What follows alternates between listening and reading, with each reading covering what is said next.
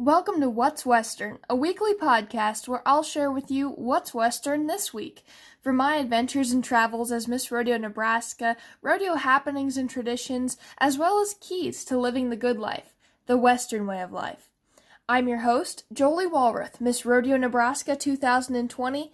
Now let's dive right in to What's Western this week.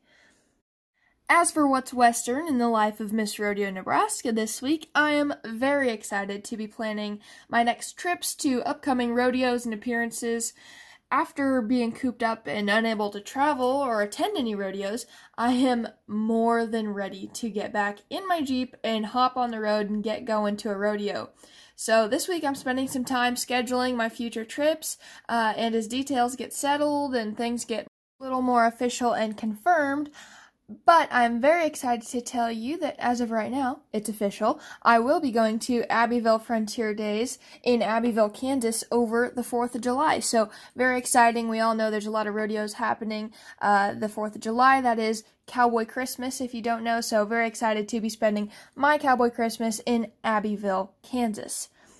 So, continuing on with the daily life of Miss Rodeo Nebraska, I have been working on contacting sponsors for the next year. As we all know, rodeos would not be possible without the generous support of sponsors that help not only to, you know, support their respected communities, but also put on the events and support the cowboy athletes and the winnings that are available at these rodeos uh, that they're going to and competing at for, for their livelihood. So we thank sponsors for a lot of different things and a lot of their support and generosity in the rodeo world.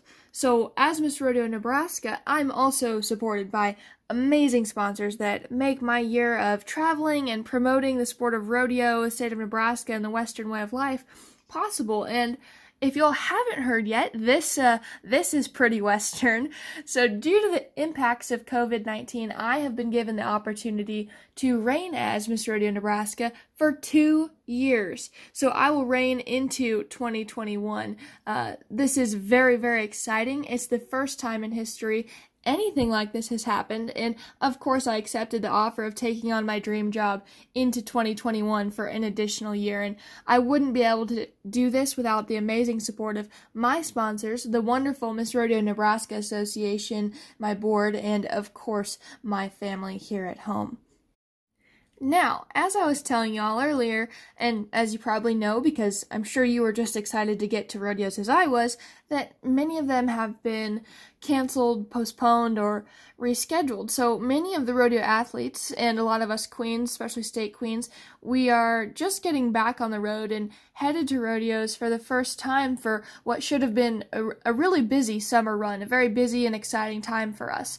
So we're just getting back on the road, heading to some of our first rodeos and appearances, but uh, no worries. There's been a lot of change in the world. I know this right now, but the rodeo community is still the same, possibly closer and, and stronger than ever due to these adversities that we've faced. So, living the Western way of life means that you uphold a set of values, morals, and, and characteristics that are set for for rodeo, for the Western way of life. We we all live by them, we all have them, we all are the human beings that we are because of the way of life we live.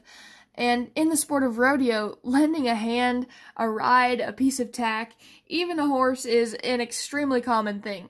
And I just want to share with you, I, I heard a story from some contestants that had just gotten back from one of their first rodeos uh, this weekend. And, you know, we're all interested in how things might have changed or you know if the atmosphere is a little different or things with with restrictions and everything but i can assure you that uh, the rodeo community like i said is is just the same possibly stronger and even better than ever so the story that i heard and that i'll share with you is one that is very very common to rodeo and i'm sure a lot of you have heard of a lot of the same situations but a competitor forgot a piece of his equipment. So, of course, uh, another individual in the event, the cowboy, he was done using that piece of equipment of his in the arena, and he handed it off to his competitor without even thinking.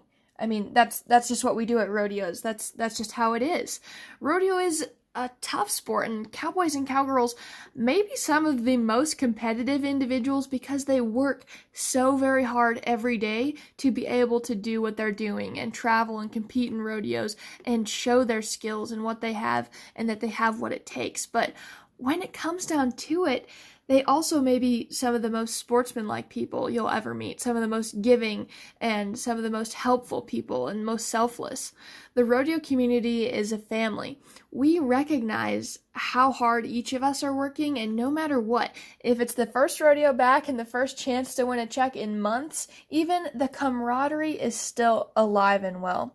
So when rodeo faces adversity, we only go stronger, and I can promise you that. And rodeo follows the Western way of life, and competition or not, we will always be there for each other. Thank you for joining me this week for What's Western, and I hope you continue to tune in every Wednesday.